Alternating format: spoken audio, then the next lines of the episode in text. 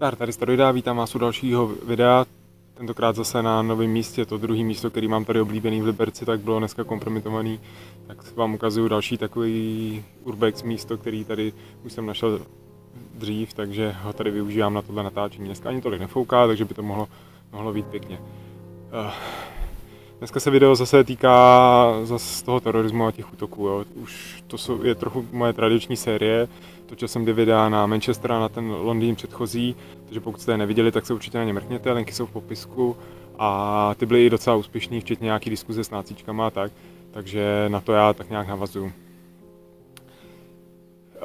je to tady, máme tady další útok, tenhle je hodně originální a říkal jsem si, že se na to vůbec točit, jo, protože já už jsem přece mluvil o tom, že když se na to točí videa, tak vlastně propagujeme dál ten terorismus, jakože ho nějak šíříme, což je hlavní nástroj tohohle terorismu šířeného přes média.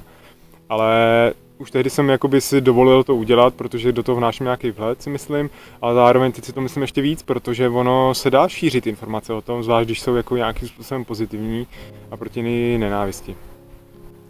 Eh, v tomhle videu eh, jsou to takové tři vyprávění, jak mám v titulku, eh, takový tři, tři příběhy nebo tři takové myšlenky, které mi kolem toho napadly. Mám toho docela dost, budu se snažit mluvit rychle a zároveň k věci, aby, abych to všechno stihnul. Takže to by bylo k úvodu a přejdeme na to první zamyšlení. Tak, eh, v těch minulých dvou videích jsem jakoby nastínil takový dvě témata, které byly hodně diskutabilní. Jo, jedna věc je to, jestli si na to už zvykáme, nebo bychom si snad i měli zvykat na ten terorismus. A druhá je takový srovnání toho terorismu s přírodníma katastrofama, jo, což je taky cesta k tomu zvyknutí. Takže k tomu mám vlastně tady takovou aktualizaci. Co se týče toho zvyknutí, jo, eh, já jsem u toho minulého videa na Londýn jsem říkal, že ono to zvyknutí přichází samo od sebe. Jo, je to vidět i prostě na těch médiích, jak o tom píšou, jo, že když je pak útok někde, že teďka v Paříži, teď úplně aktuálně, že tam nějaký ten týpek měl tu plynovou bombu v autě, zeškodnili ho a protože nikdo nemůžel, tak už se o tom vlastně skoro ani nepíše. Jo. To zvykání přichází samo, jo, takže tomu se asi těžko ubráníme a každý si v hlavě srovnejte, jak, jak to jakoby vnímáte. Ale zároveň si říct, že to zvyknutí neznamená jako rezignaci, ale znamená to nějaký jako racionální zhodnocení té situace a prostě racionální řešení. Jo, bez hysterie, bez paniky a bez nějakých jakoby šílených řešení a vykříků prostě náckovských a tak, jo, prostě to vzít jakoby nějakou realitu, kterou, s kterou je potřeba nějak samozřejmě nakládat, jako je to komplexní problém, podobně jako uprchlíci a já nevím, ekonomická krize a tyhle věci, prostě je potřeba otevřeně řešit, to je jasný, no. A co se týče těch katastrof, jo, mně vlastně došlo, proč to v těch lidech tak jako nerezonuje. Jde o to, že ten terorismus se liší zásadně tím, že je prostě jasný výnik. Jo, to u těch katastrof prostě není. Respektive u těch katastrof je výnik uh, Bůh příroda, jo, a to je tak věc, která nás natolik přesahuje, že se vůči ní nemůžeme jako by upínat, jo. Ale to hledání výníka je prostě asi za, nějaký základní put u většiny lidí, jak prostě odklánět, dejme tomu třeba svoje nějaký problémy nebo svůj nějaký šedý život a hledání nějakých externích jako nebezpečí. Jo? Člověk vždycky kolem sebe hledal nebezpečí už od pravěku a byl před ním na pozoru, takže když vidíme jasného vyníka, tak to konvenuje s nějakým naším očekáváním a jsme za to rádi. Jo, je to dobře vidět na příkladu toho požáru, toho věžáku v Londýně. Jo, tam to byla taky prostě hrozná tragédie, jo, mnohem víc mrtvých než při teroristických útocích, že jo, ale stejně se o tom píše míň uh, a není, není to tak jakoby, ne, nerezonuje to tolik v těch médiích, není to tak hezký příběh. Ale jakmile se začalo řešit, uh, jakoby kdo za to může, jo, že ten dodavatel nějakého toho obložení, který je z hořlavého materiálu, který zároveň hoří a ještě to kape dolů, takže ten požár se šíří, tak přímo má v doporučení, že se to nemá dát do nějaký vejšky a ono to bylo použitý po celém jo, takže už se rozehrává hra, kdo za to může a třeba dojde k nějakému soudu. Jo, a v, v tu chvíli už to má nějakou, nějaký ohlas, ale třeba když byl uh, v tom ježáku umřelo prostě kolem 80 lidí, že jo. Uh, a nebo když byl teď ten požár v tom Portugalsku, o tom se psalo taky chvíli jenom a to byl taky jakoby strašně krutý a Eh, stejně jako jsem ukázal nějaký záběry z toho, z toho věžáku, tak eh, tady taky jakoby tyhle záběry ukazují, jakoby, co to bylo za jakoby drsnou věc pro ty lidi tam, že jo. Jak je záběr prostě z toho dronu, jak prolítá na tu silnicí, která prostě totálně schořela, to je jak prostě někde v Pompeji, kde prostě to muselo být úplný inferno, kde vybuchovaly ty auta a ty lidi prostě neměli šanci, to je prostě strašná věc. A jakoby, co se týče tohohle, té reality, té přítomnosti, jak to ty lidi prožívali, tak to je možná horší než i většina těch teroristických útoků, které jsou nějaký menší, jo. Ale prostě nás to nezasahuje tolik. A to je to, co mě na tom prostě doteď zajímá. Tak já jsem člověk, který toho vyníka nemusí v těch věcech hledat a proto jakoby to srovnání s tou přírodní katastrofou mi je bližší. Jo. Ale každý člověk to má pak v sobě, jak moc potřebuje jakoby si, si hledat toho svého nepřítele nějakýho, nějaký strach si takhle zmotňovat, aby prostě nějak v tom životě fungoval. Ještě zmínka k těmhle těm katastrofám. Teďka třeba pátek minulej byl nejvíc katastrofických na českých silnicích. Za den umřelo pět lidí na silnicích. Jo, to zase, jo, jenom za jeden den, za týden umře víc lidí v autech opět, než prostě v těch teroristických útocích. Jo. Já to srovnávám hlavně kvůli tomu, že jde o nastavení té naší civilizace a kultury. Prostě my jsme kultura aut a jsme smíření s těmhle rizikama. Jsme kultura, já nevím, přejídání, kouření a prostě když se na to umírá, tak ho to bereme jako samozřejmost. Ale jakmile do té naší kultury vstoupí ten islám, nebo prostě ty fundamentalisti, nemyslím islám jako náboženství, to je jasný, tak to je prostě něco tak cizího, že prostě i když to je jenom takhle malý, tak o tom potřebujeme prostě se bavit a potřebujeme to nějak ve svých, ve svých hlavách řešit. Takže to by bylo to první zamyšlení a přijdeme k druhému.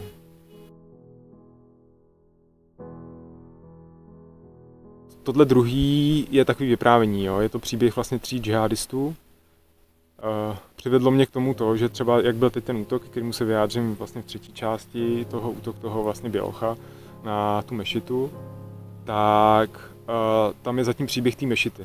Jo, a o tom, že tam kázal nějaký prostě radikální imán džihadista.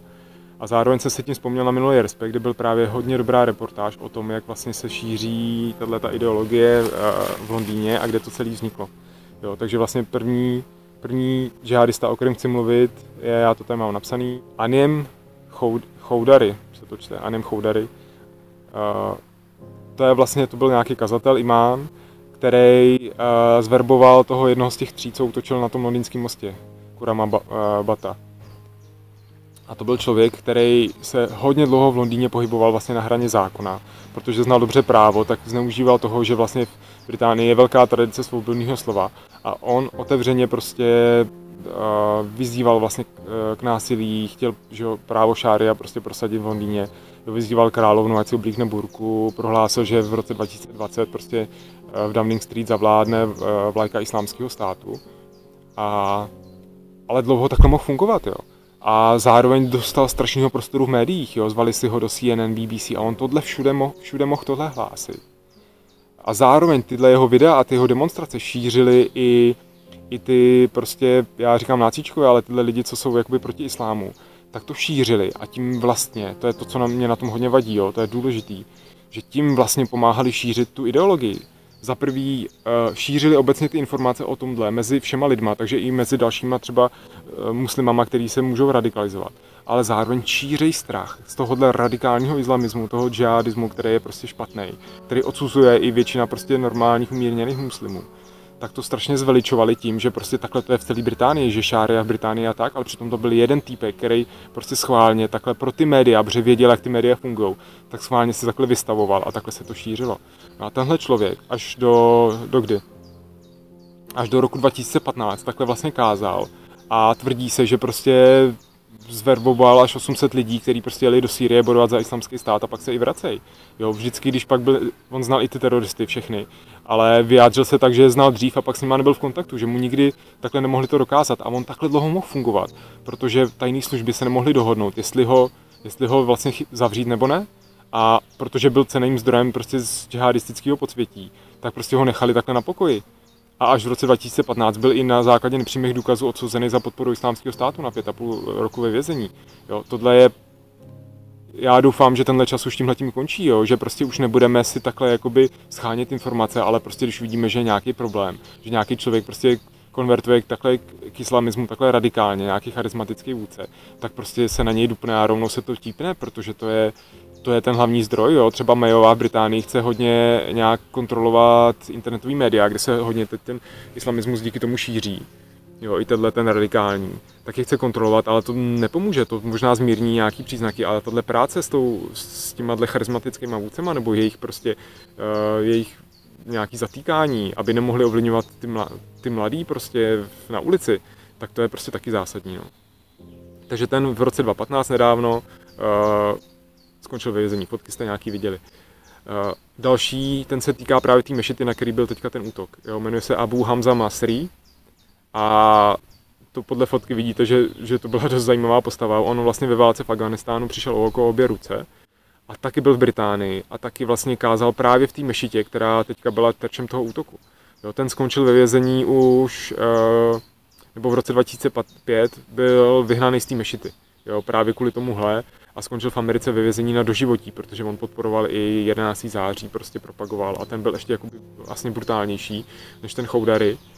A tady je zajímavý, že vlastně Respekt, když psal o tom prvním, jo, tak vlastně to popisovali jako, že takhle se dostal ten džihadismus do Londýna a vůbec nezmínili tohohle druhýho, jo, takže tohle je i taky omezení a tak trošku jakoby ta pozitivní manipulace těchto těch vlastně levičáckých médií, že oni vlastně popíšou nějakou reportáž a řeknou to, že to je vlastně všechno. To je spíš jako neznalost toho reportéra, že neví všechno, ale on to musí podat jako, že o tom ví všechno. Hold, no. Takže tenhle ten tam fungoval taky ten v této mešitě a ten byl taky takhle jakoby drsný, jo. A úplně se od něj od něj se odkláněli všichni ty umírnění muslimové a, a jakoby byl na okraji, ale propagoval tyhle ty myšlenky a našel vyslyšení jak u těch svých radikalizujících se vlastně muslimů, tak bohužel i zase u těch nácíčků a těch antiislamistů, který prostě jakmile chytli někde nějaký video a fotky, tak to začali šířit a vybuzovat taky ten strach. Jo. A pomáhali zase těm teroristům, to mě fakt štve tohle. A třetí, o kým chci mluvit, tak ten právě byl zmíněný v té reportáži v tom minulém respektu. To je vlastně jako duchovní otec tohohle moderního džihadismu. Jo, tenhle ten radikální revoluční islám, který bojuje násilím, tak je prostě novinka ze 70. let. Takhle ten islám dlouhou dobu nefungoval a vládnul jakoby ten umírněný mí, mírumilovný islám. Ale právě Said Qut, vlastně salafista z Egypta, tak ten začal, ten začal jakoby tuhle doktrínu nějak prosazovat a ve svých spisech vlastně definoval nově ten džihad jako do té doby to byla spíš jakoby taková osobní věc každého muslima, který nějak počoval o svoji osobní morálku. A on to definoval jako ten revoluční boj, jo, byl zakladatel muslimského bratrstva a začal vlastně šířit tyhle ty radikální salafistické myšlenky. A vlastně na okraji společnosti on, byl, on chtěl takhle dělat i revoluce proti těm vládcům, a ty mu to nedovolili. Ale protože prostě v tomhle období se staly důležité věci na tom středním východě, tak vlastně tyhle myšlenky dostaly prostor. V Iránu byla šítská revoluce, kde vlastně byl svrhnutý sekulární režim, že bez náboženství, a od té doby tam vládnou muslimové, šítové. Zároveň uh, probíhala válka v Afganistánu, jo, z který se zrodil Talibán a Al-Qaida, takže tím se to ještě taky víc, jakoby tam vznikl chaos. A vlastně ta třetí událost, o který se tam píše, je Saudská Arábie, kde tyhle ty salafisti taky začali získávat velký vliv. A ta královská rodina, která tam vládne, aby měla klid na vládnutí, tak vlastně z toho udělala oficiální víru, která je tam podporovaná, proto je Saudská Arábie nejvíc radikální vlastně muslimská země. A hlavně podporují i finančně tu církev, aby byla tenhle radikalismus vyvážený prostě do dalších zemí a takhle se to šíří právě i třeba do té Sýrie, do Iránu a z toho vznikl ISIS. Jo, takže vlastně tohle je kořen i toho islamismu, který je relativně mladý a, a je, je na okraji vlastně toho, toho, toho islámu, proto já si furt doteď myslím, že islám, i když je formulovaný jinak než křesťanství, nemá tam asi nezabiješ, já nevím, nečet jsem to uh, a číst to asi ani nebudu, protože mám asi důležitější věci na práci ve svém osobním životě. Ale prostě každý to náboženství je pod, podmíněno nějakým výkladem. Jo, když si přečtete Bibli, přečtete, tak je ten Bůh biblicky taky brutální a vraždí malí děti. Ale jde o ten výklad, který si nastaví i třeba ta církev oficiální instituce. Jo, a každý prostě i křesťan má i třeba svoji nějakou osobní víru a vnímá to jinak. A záleží i na těch muslimech. A takhle to vyznělo, takhle to komentují i ty experti na to, že prostě tenhle ten terorismus a džihadismus ten s náma bude dlouho, až třeba do roku 2030 nebo desítky let, než se promění myšlení těch muslimů v tom středním východě, v té kolípce. Oni musí vlastně sami odvrhnout tohleto násilí jako barbarský. A až tehdy, tehdy se toho zbavíme, do té doby hold nás čeká i třeba nás čekají ty drsnější atentáty, že jo, sebevražední útočníci, ženský, co budou útočit, že jsou méně nenápadný, útoky těchto těch osamělých vlků. Takže tohle bylo to druhé zamyšlení, ten příběh těch tří džihadistů, který vlastně ukazují to, jak to celé funguje. A přejdeme k tomu třetímu zamyšlení. Třetí zamyšlení je nad tím samotným útokem teďka v tom Frisbury. Uh, já se přiznám jakoby k dost drsnému cynismu, jo? možná to takhle napadlo i víc lidí. Jak se objevila ta zpráva o tom útoku na tu mešitu, tak já jsem si fakt řekl, a pokud někoho zasáhne, tak se za to omlouvám, ale já jsem si řekl, jo, doufám, že to byl prostě byl. Jo. Právě kvůli tomu, aby, uh, aby, bylo, aby se odkryla ta nátura těch lidí zatím, jo, že i ty radikální prostě nácičkové, i ty radikální jakoby uh, islamisti, že jsou oba dva tábory jsou prostě špatný, jsou poháněni nějakou nenávistí a nějakou prostě agresivitou. A je to prostě špatně, je to terorismus, ať už to udělal křesťan, muslim nebo kdokoliv, když prostě je to v nějaký rámci téhle ideologie prostě zvrácený, tak je to prostě špatně. Uh, tenhle útok je zajímavý z víc věcí. Za prvý, že to udělal teda ten Běloch, za druhý, že, že vlastně to přežil. Jo? Hodně těch, vlastně ty, co byly ty útoky, tak to většinou nepřežili, byli zastřelení, tenhle to přežil. Paradoxně i díky tomu, že ho chtěl vlastně ten Duff lynčovat, jak je vidět na těch videích. The driver was seized by onlookers, demanding to know why he had brought terror to North London.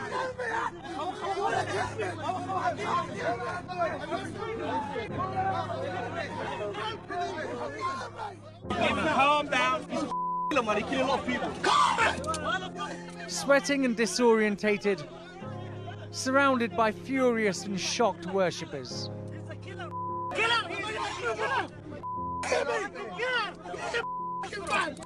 Handed over to police officers who at times struggle to keep their suspect from the crowd.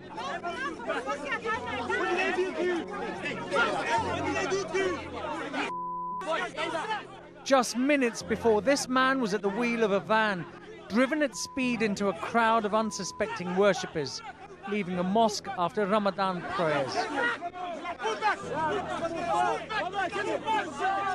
A, ale ten imán přímo v té mešity, který nastoupil právě, právě potom, eh, jak se jmenoval, jo, Abu Hamza Masri, jo, že nastoupil po něm, tak ten právě tam začal kázat ten umírněný islám a podporovat tam sociální prostě práce v tom okolí a skultivovat to tak, tak ten zabránil i tomu davu, aby ho prostě nějakým způsobem linčovali. Takže oni ho tam drželi na místě, než přijela ta policie. Uh, na těch videích je vidět, jakoby, jak ten člověk reagoval. Jo. On asi měl to rozmýšlení až po ten útok, pak chtěl přežít, jo, protože ta touha zemřít je zase vlastní spíš těm muslimům, protože oni hold mají i ten výklad, že prostě po smrti čeká těch 40 panen v ráji a tak, takže se nebojí asi umřít. Tenhle člověk asi se bál, nebo bál, nechtěl umřít. A, a potom, když ho oni drží, tak on úplně v takový nějaký hysterii slyšet, jak on prostě volá zabite mě, kill me, kill me.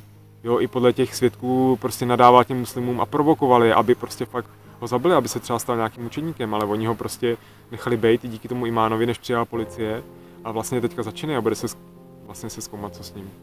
Jo, takže tímhle je ten útok zajímavý, že že je z té druhé strany. Jo. Je to i pak v těch komentářích, já mám nějaký, jakoby jsem si fotil nějaký komentáře, taky, asi, taky jsem takhle házím teďka vám, eh, který mě nějakým způsobem pobavili, nebo já z toho vidím spíš, jakoby, spíš ten nářek jakoby těch, těch uh, nácičků, který v tu chvíli Jakoby samozřejmě, že píšou o tom, že muslimové jsou stejně furt ty, ty zlí znásilňovači dětí a prasata a tak ale prostě už jim, ale ty náboje jsou najednou mnohem slabšího kalibru, protože prostě tenhle ten biolog vlastně diskreditoval celou, celou i tu naši kulturu, že my jsme prostě v tomhle stejný, v té nenávisti. Jo. A oboje, oboje je špatně. Tím zavírám ten třetí příběh a, a přecházím k nějakému shrnutí.